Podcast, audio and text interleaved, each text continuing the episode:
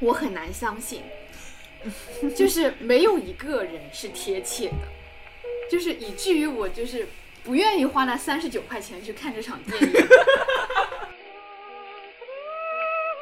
我觉得许鞍华一方面是他没有拍出那些呃刀光剑影，然后那些话语中的疾风，还有一方面是他没有拍出那个时代来。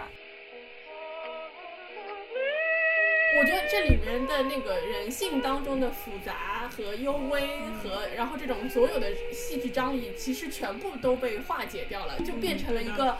很十三的故事。我觉得电影或者是呃名著改编电影这件事情本身，其实就是一件很吊诡的事情。就你到底要看的是这个名著本身，还是要看的是电影？听众朋友们，大家好，欢迎收听新一期的《活久见宇宙》，我是 Miss 马，我是 AZ，我是 Never，我是峰峰。啊，今天《活久见宇宙》要讨论的是许鞍华导演最新的。力作，嗯，第一股香，然后它改编自张爱玲的，是张爱玲第一篇短篇小说吧？嗯，地狱故乡。因为 Never 刚刚看看完第一故乡嘛，所以就是他有一大堆的草药图，就是他实在忍不住了，所以逼着我们要录这一期。那从 Never 开始吧，看完的感觉怎么样？就大受震撼。嗯，但是我觉得就是可能是因为之前大家对于《第一炉香》的评价太不好了，然后我又对许鞍华导演其实是有粉丝滤镜的，因为我刚看完他的一部纪录片《好好拍电影》，所以就是对许鞍华充满了敬意。呃，所以我再来看这个电影的时候，我是刚刚看完，然后我看完之后我就觉得没有大家说的这么差，但是确实。呃，从无论从选角还是就是故事的架构，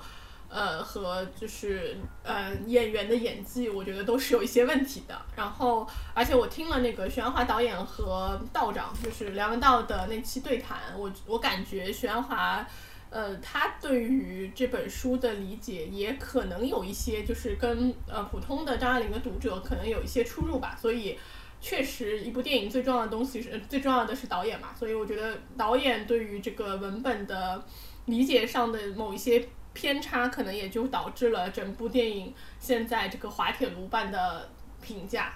就是我我我看完的感觉是，他真的非常忠于原著，他所有这个原著里面的台词，包括他的那个就是时间线什么的。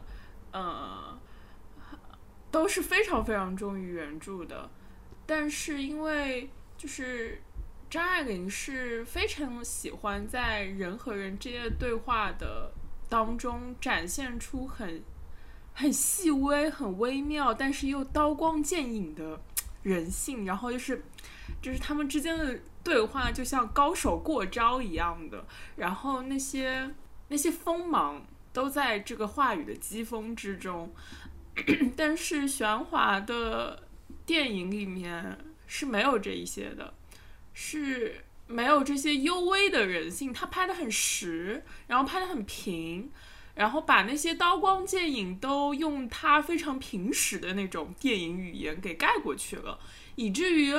就是我看的那一场出来之后，很多人都说没有看懂。然后我觉得是，如果没有看过这个原著小说的，是确实是看不懂。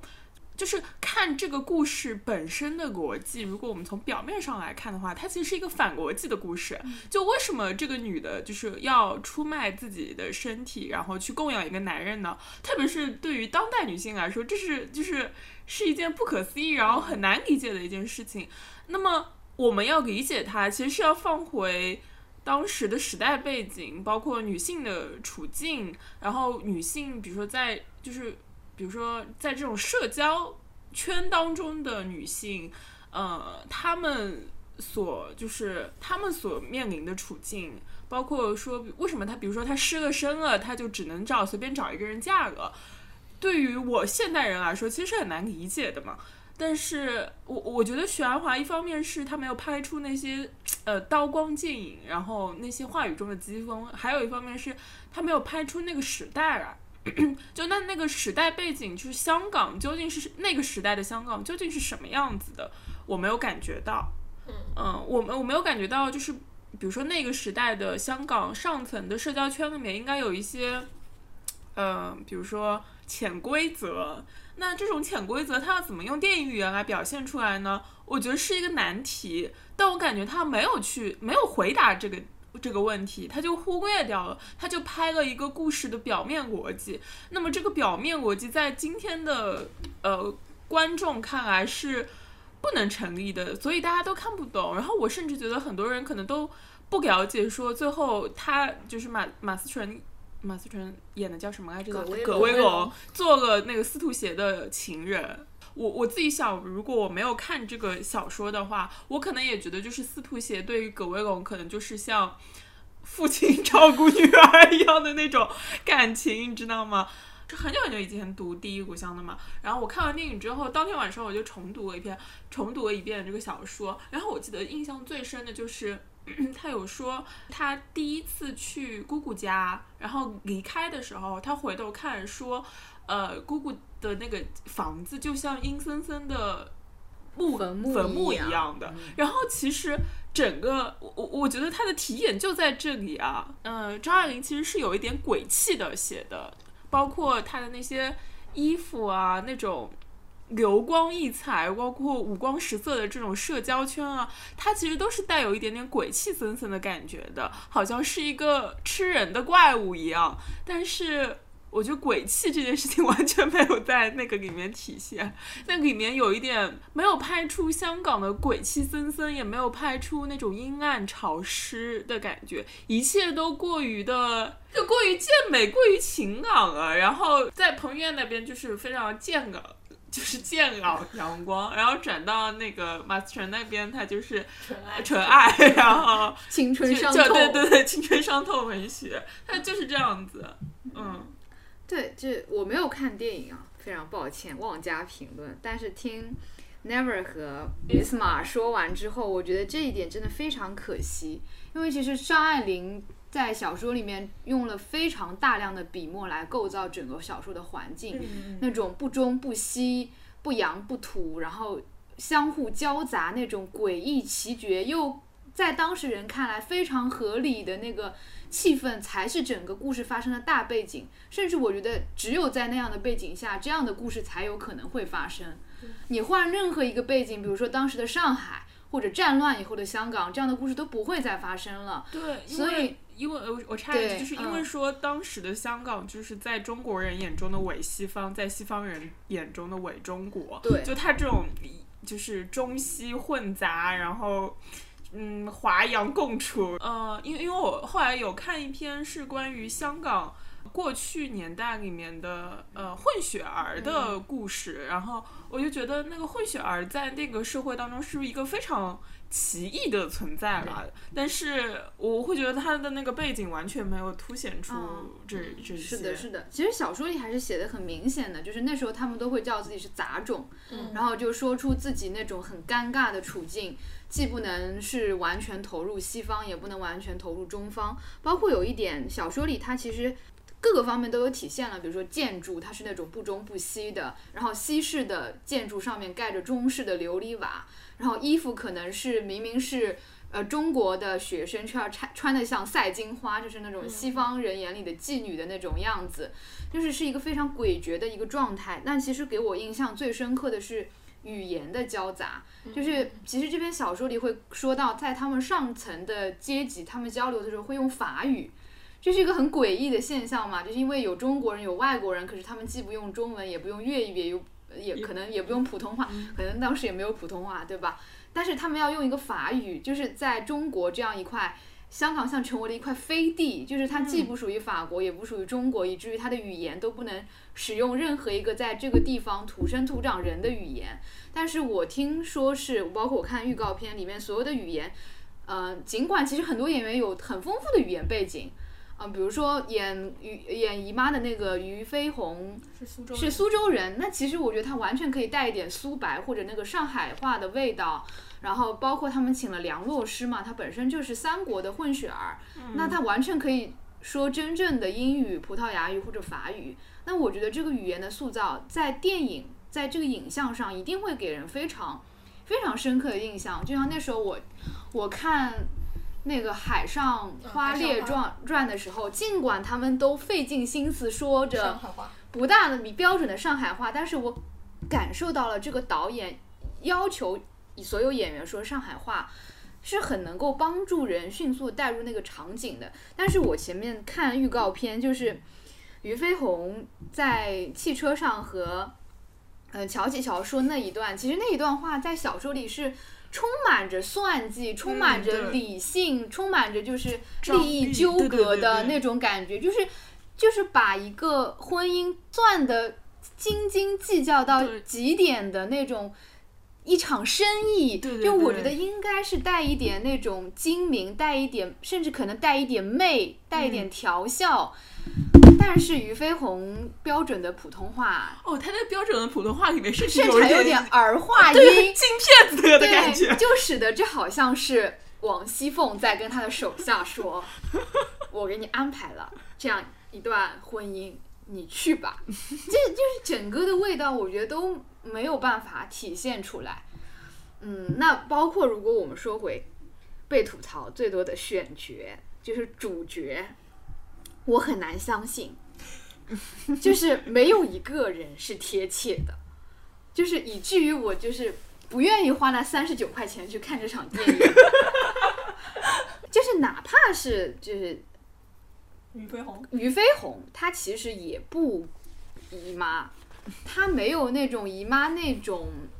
病态的带一点点绝望气的感觉，她没有那种年老色衰的对，感感觉就是俞飞鸿太精神了，他太美了，感觉正美了当年。对，正当年 对对对就是她为什么还要利用那些姿色远不如她的丫鬟和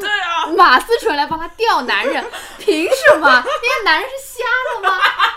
那司徒协就是我，就是我只能说，就是范伟老师的演技一定是没有问题的，老我相师演的信好的，呃，我我跟你说，范伟老师的嗯。问题出在哪里？我在那个电影里面，我嗯。觉得范伟老师演的很好，对。可是我觉得出在这个人物形象的问题。对，就是那个呃，我刚才也跟 Miss 马说嘛，哦就是他那个就是许鞍华给司徒协安的人设是一个男版傻白甜，啊，就是他，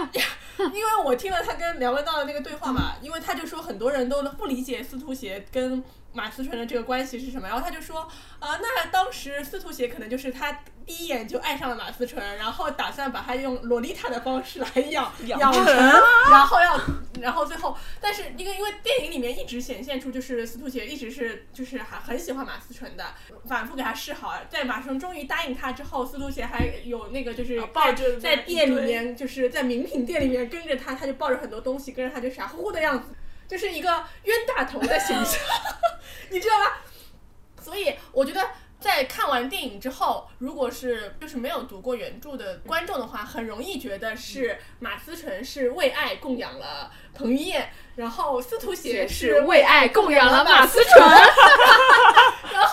就会觉得很古怪，嗯因为你用脑你用脚趾头想一想，司徒协也不会是一个傻白甜的形象，所以我说他反逻辑嘛。嗯对，因为我我旁边有两一对情侣一起跟我一起看的，他那对情侣就是那个女的就一直在说，哦，这三三观好不正哦，然后他说怎么这样子？哎呀，他要出卖自己了吧？三观太不正了。然后我想说，那你来，你是想来看什么的？就是。因为大家对于这部电影的预期有问题，要不就是呃张爱玲的粉丝想要看到的是一部可以把张爱玲的作品还原的一部电影，要不就是可能大家受到了预告片的影响和那个嗯不良宣传方的影响，对对对因为宣传方一直在把它搞成什么是一个纯爱的电影了，很伤痛点感电影，而且爱而不得什么的，而且之前马思纯之所以被骂，就是因为马思纯写了一段很十三的什么地道微尘埃里，对对，就是那个时候大家就觉得走掉了呀，对呀，对对，因为因为当时就觉得就是马呃马思纯对于葛威龙的这个角色的理解就是有问题。如果他把葛威龙理解为一个为爱奉献的女性形象的话，那这个这个电影其实就是不成立，那这这个电影就会变成了一个一个女性一个本来是一个很清白的女性，她来到了一个淫窝，然后被她的被污染了。被他的姑姑母污染，然后呃被他姑母逐渐的拉入这个沉沦，然后最后他爱上了，还他还爱上了这个一个浪荡的公子。可是那个爱也没有成为他的救赎。对，然后然后就是我觉得这里面的那个人性当中的复杂和幽微和，然后这种所有的戏剧张力，其实全部都被化解掉了，就变成了一个很十三的故事。对啊对，就看完之后，就是我，所以我旁边的那那对情侣走的时候是非常气愤的，就是说这是个什么鬼片子。然后，但我可以，就是我当时就非常遗憾，因为他没有看过原著，他们没有办法去感受到张爱玲本身原著里面要传达的那个东西。然后，但是徐安华，就是我觉得徐安华是想要拍好的，可是就是因为他自己承认他很不擅长拍坏人，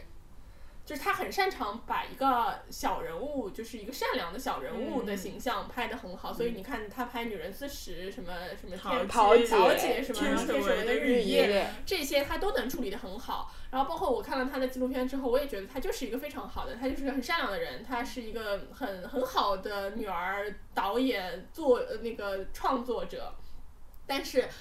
他自己说，他其实是知道这个复杂人性的复杂，但他活了七十岁，他肯定是经历过很多，但是他的那个本性里面，他不是很想要去呈现这些东西，所以他就我就觉得这个电影很矛盾，他就是、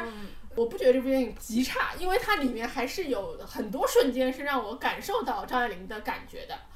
但是呢，我每次要感到张爱玲的感觉之后，他就啪。转向了纯爱，然后马思纯就开始在世界中心呼唤爱，就开始表现我为什么那么爱他啊？怎么办？他不爱我，他只是爱我的刹那间。然后我就想说，这什么？就是让人很出戏，就不停的跳戏，不停的跳戏。嗯，我我会感觉就是 Never 前面讲到说 许鞍华是个很好的人，我能感觉到他好像对于这里面的人物有一些不忍，就他不忍他们真的沉沦，或者是就是比如说像葛威龙真的沉沦于其中，所以他要给他找一个。理由，或者是让他心甘情愿的一个理由，但是其实我觉得《第一古像不是一个关于爱的故事呀，它是一个关于人的欲望，挣扎，嗯，对，不断的在那边挣挣扎，然后包括就是，就葛威龙不是一个傻白甜呀，他是一个很有心机，呃，也也不能说心机吧，就是很会为自己打算的女孩。她，你想，她会在呃这种战时的时候不跟父母就回上海去，她自己毅然决然要留下来，然后呃冒着寄人篱下的风险，也要自己去闯一闯，看看能不能留下来继续读书啊，不是跟着父母回到上海去。所以她对自己是有打算的，她是一个。我我觉得是心里是有大志的女孩子，她的心会更宽广一点的一个女孩子，但这个电影就是傻白甜。啊傻白甜，也不是非，就是她没有一直是傻白甜，就是我觉得可惜就是可惜在她，她当中还是不乏有一些亮点的，但是她又一直就是往那个纯爱的方向去走。我我我觉得这个也跟我们现当代人对于这个这种复杂感情的接受能力和理解能力是有问题的，是有关系的。因为我自己清晰的记得，我在大学的时候读《第一炉香》，我真的是完全没看懂，读不懂。因为那个时候我没有张爱玲的那课，但是我看《第一炉香》，我是非常不喜欢的，就是我不知道他在说什么。然后，嗯，我又我对于这个为爱做机制的这个这个这个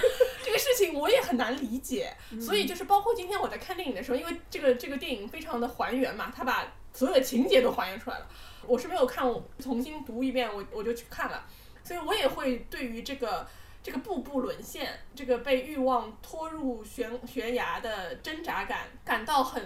很震惊。哦哦我很震惊，就是因为我觉得相对来说，我们的生活是是相对简单的，我们对于感情的理解也是相对简单的，我们也没有这么多的复杂的面对欲望的这种体验。嗯所以我在看到他这么复杂情绪的时候，我其实并不觉得就是完全属于那个年代的。我是觉得可能现在也有，但我我们的生活是相对来说更简单的，所以普通人可能是没有办法理解。再加上因为大家真的现在非常追求纯爱，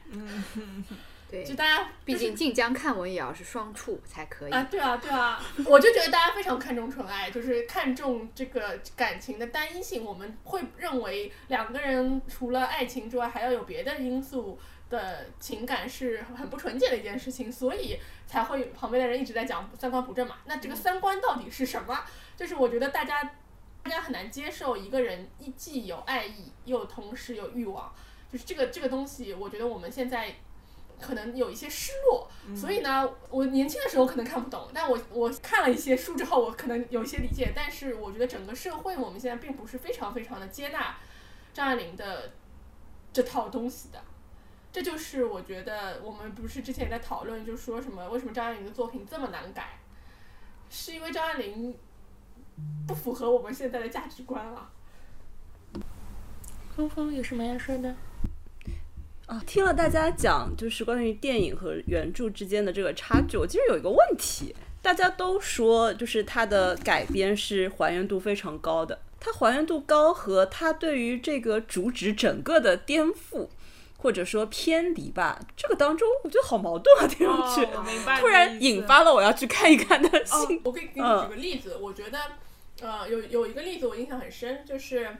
嗯，真的许鞍华是更善意的一个人，或或者说王安忆是更善意的一个人，因为王安忆是编剧嘛。嗯就是葛威龙刚刚见到他姑母的时候，嗯然后他姑母第一个句话问的是：“你爸死了吗嗯嗯嗯 嗯嗯而且不是说你爸，是直呼他哥的？”名对，字，就是葛什么葛什么玩意儿坤什么的，对，嗯葛什么什么死了吗？嗯，但是电影里面他问的是：“你爸还活着啊？”哦，嗯，我我觉得是这样，就是说它确实是还原了所有的所有的场景，但是它所有的场景之中的戏剧张力全部被减弱了。就是画是那个画，但是不是用？因为我看，我觉得张爱玲她是把非常细腻的这个人的说话的语气啊，这个感受是描绘出来的。对对，对的，就是这一层层其实是没有体现。嗯，而且他会换换角色，就是比如说他们提这里是长三堂子嘛，嗯嗯就是说这是不是妓院嘛？因为他到了他们家之后，他就给他准备了新的一个衣柜，嗯嗯嗯然后就是书里面是葛威龙自己说的，说这不就是长三房子的买进一个买买进一个新家，就是自觉的、自省式的，他是自己知道的，嗯一个一个反馈，但是电影里面是丫头说的。那这个就是，所以就是话是一样的话，但是这是非常大的差别。如果葛卫龙不具有自主性，他自己那他就没意是识到这个被骗进了一个窑子，然后被被被逼 沦为妓女，帮他他帮他姑妈去招。对啊，他就是 紫薇被骗进了窑子啊，大家是要把他救出来，对吧？就是那个书里面他是自己知道的，嗯所以在电影里面是会突然之间觉得葛威龙有一个巨大的变化，就是他去了，呃，就是他当时决定要回上海嘛，然后他上了船之后，突然之间他下了船，把箱子一扔，然后就回来变了一张脸，跟他跟他姑母说。我要赚钱，然后我旁边的小情侣说：“天哪，他怎么会变成这样？” 就是这个这个转变，大家是没有办法理解懂的但是书里面其实是一层一层一层一层，其实是讲的很清楚的。对，包括就是周围的他的丫头告诉他，就是你姑妈到底实际在做的是什么，对啊她看上的是谁，为什么要对对对利用你，怎么利用你的。啊，这些其实也没有的，嗯就是卢照邻这一段，我觉得有一些丫头的呃旁白，比如说葛威龙，其实他进了这个家之后，呃两三个月，他其实就已经有很多的追求者了，然后那些嗯。追求者，他的姑母其实是想要通过他钓钓鱼嘛，嗯。然后就是跟这些追求者好。这些电影里面嗯基本上就是没有拍过，所以哦。电影里面葛威龙就跟两个男人，就是 呃三个男人有过一些关系，嗯就是卢照林，然后嗯，然后就是爱他的，然后就变成了乔乔爱他的，他爱的。对，然后就变成了四头线，没了。啊这这里面葛威龙的男女关系极其的简单，那这不就是一个被骗爱的故事了吗？呃对我，我突然想起来，就是就是比如说，其实张爱玲写这个是写的就是详略有度的，嗯她有一些非常非常省略的东西，比如说她说他们结婚之后嘛，从此以后威龙这个人就等于卖了给梁太太和乔七乔，整天忙着不是替乔七乔弄人呃弄钱，就是替梁太太弄人，这是一个非常简略的，然后但是交代了非常清楚，对对吧？嗯但是他如果在电影里面全部省掉了，我觉得这就是，我觉得这就是王安忆偷懒。电影里面他就是就是只有一个主线情，节。电影里面他们结婚了之后，他就去服务司徒协了，就也也没了，你知道吗？就是他就去服务司徒协，然后呃，那就看起来就是一个我爱你，你爱他的故事呀。嗯对对对，那你比如说他去帮梁太太弄钱，呃，不帮乔七乔弄钱，帮梁太太弄人，这个就是编剧如果偷懒，他就省掉了这个，那他就省掉了一个非常关键的一个部分，就是他整个婚后之后的生活是什么样子。那如果他全部都不写，那编剧不就非常偷懒吗？那他就没有，他等于说他没有用他的想象力去把这一部分的呃东西，没有就是张爱玲没有写的东西给扩充清楚。对，包括那就是他刚到就是梁太太家的两三个月，就是到底他怎么去吸引了那些人，然后对就是怎么就可以去钓那些男人的字，一个月后就变成梳头的情景了。就所以这一个月发生了什么不知道，然后他的妆，包括因为这当中其实讲到一个很有意思的点，就是他看到那个衣柜，然后衣柜里面各色的衣服，然后就说他这两三个月把所有的衣服都试了一遍，然后出入各种各样的场合。对。对，但是这个其实是可以展展现的。我讲这话的时候，我其实都已经有那种蒙太奇的那种感受，不停的自己衣服在换，然后在不同的场合下和不同的对面的男人。而且这其实是整个张爱玲小说一个非常非常重要的点。就是我没有看电影啊，我不知道就是葛威龙的每一套衣服是不是真的有所意指。嗯因为小说里他真的就是张爱玲就是细腻到他每一个衣服每一个首饰、嗯每一个场景都是有对应的。嗯就他本身就是一个非常看重服饰，然后非常看重服饰在小说中可以起到何等作用的这样一个作家。包括我好像听有人说，那个梁太太那个面具上的绿蜘蛛的那个钻也被换掉了，哦是吗？换到胸口。哦，我觉得非常可惜，就是因为小说里对这个有非常好的描述，就是说若隐若现像垂在他脸上的一滴泪，而且那是一个蜘蛛，那是一个黑寡妇蜘蛛，就是完全和他的人是相呼应的，嗯包括他手里转的是扇子，转的那个芭蕉扇，他撕那个扇子。然后那个扇子盖在他脸上，然后那个脸上阳光洒下来，像是猫的胡须，就是啊，这个完倒是全有的。但是我觉得就是王安忆是该该扩充的地方没没扩扩充该省略的地方没方有省略，他还他扩充了一些有的不是没的对的，他扩充了一些有的没的就是什么乔西乔跟葛威龙两个人啊调情的什么什么，他加了一些哦，不是和杨太太调情，哦就是跟喂蛋糕那个嘛，啊。是他加的嘛。他加了一些就是奇奇怪怪的东西西，而且他把那个鲁兆林跟梁太太在一起，也就是跟呃葛威龙是毫无关系的，就是葛威龙直到他从船就是从上海那个船上下来之前，就感觉她一直是清白如水，然后纯情少女，对，一直是纯情少女，直到她上那个回来之后，然后就变身了。变身说我要赚钱，但是他赚钱的对象也只是司徒贤而已，因为她其他的她在这个风月场上这种这种来来往往都没有拍出，然后我觉得她拍的非常隐晦，就是她连就是整个上流社会他们的那种错综复杂的关系，然后这些其实他们都是藏污纳垢的这些东西，他也没有呈现出来，因为这个很难呈现，但是他。他他基本就没有成，所以我就觉得这大家都看上去慈眉善目，然后看上去都关系老好的，你知道吧？就是，但是我觉得是可有办法可以呈现的。你们记得血观音了啦？嗯这血观音就是通过什么买了一个嗯新的那个玉，对对对，然后就是几句话这样流转，就知道嗯他们之间的呃谁高谁低，然后他们之间是要要去那个就是互相贿赂。然后我还记得就是《血观音》里面他们那个唱歌嘛，唱那个什么《上海滩》和另外一首歌的时候，就通过这这这些其实就都能拍出来啊。我不觉得是许鞍华没有水平拍，可是我就觉得他突然在想，这个段应该是剪掉的，是不是？其实有，就这个东西太三观不正了，所以就没有被呈现出来，没有。我觉得只要没有被剪掉暴力色情，就应该就不会被啊。剪掉因为如。果你只是谈话的话，你也会被哦哦剪掉吧。但是也是有可能的，因为《血观音》在大陆是没有上映的。这个哦我们就要回到，就是你不是一直在问他为什么要找马思纯来演嘛？就是我觉得许鞍华他他自己说的，这部电影不是他自己要拍的，是别人找他拍的。所以那可能角色是也是之前定，就是有可能是安排好的有可能是安排好的。因为因为其实肯定不能，其实不能在大陆就我们都能够读出张爱玲的那么多层次，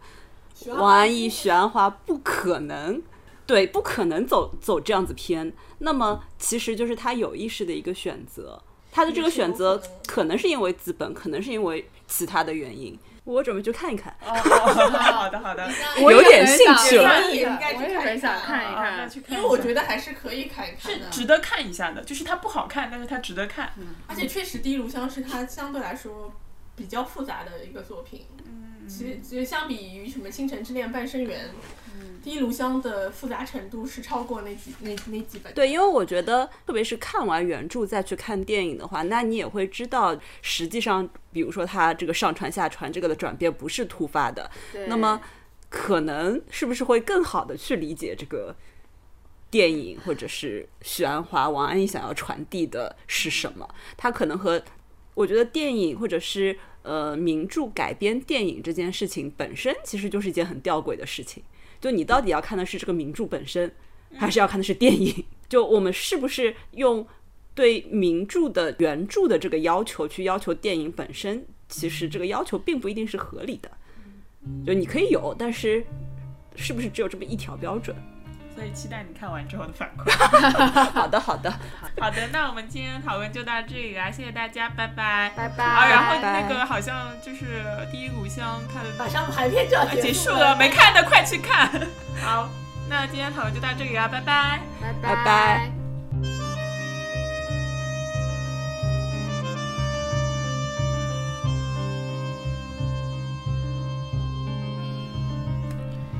感谢收听活久见电台。你可以在喜马拉雅、小宇宙、Podcast、Spotify 搜索“活久见电台”，关注我们；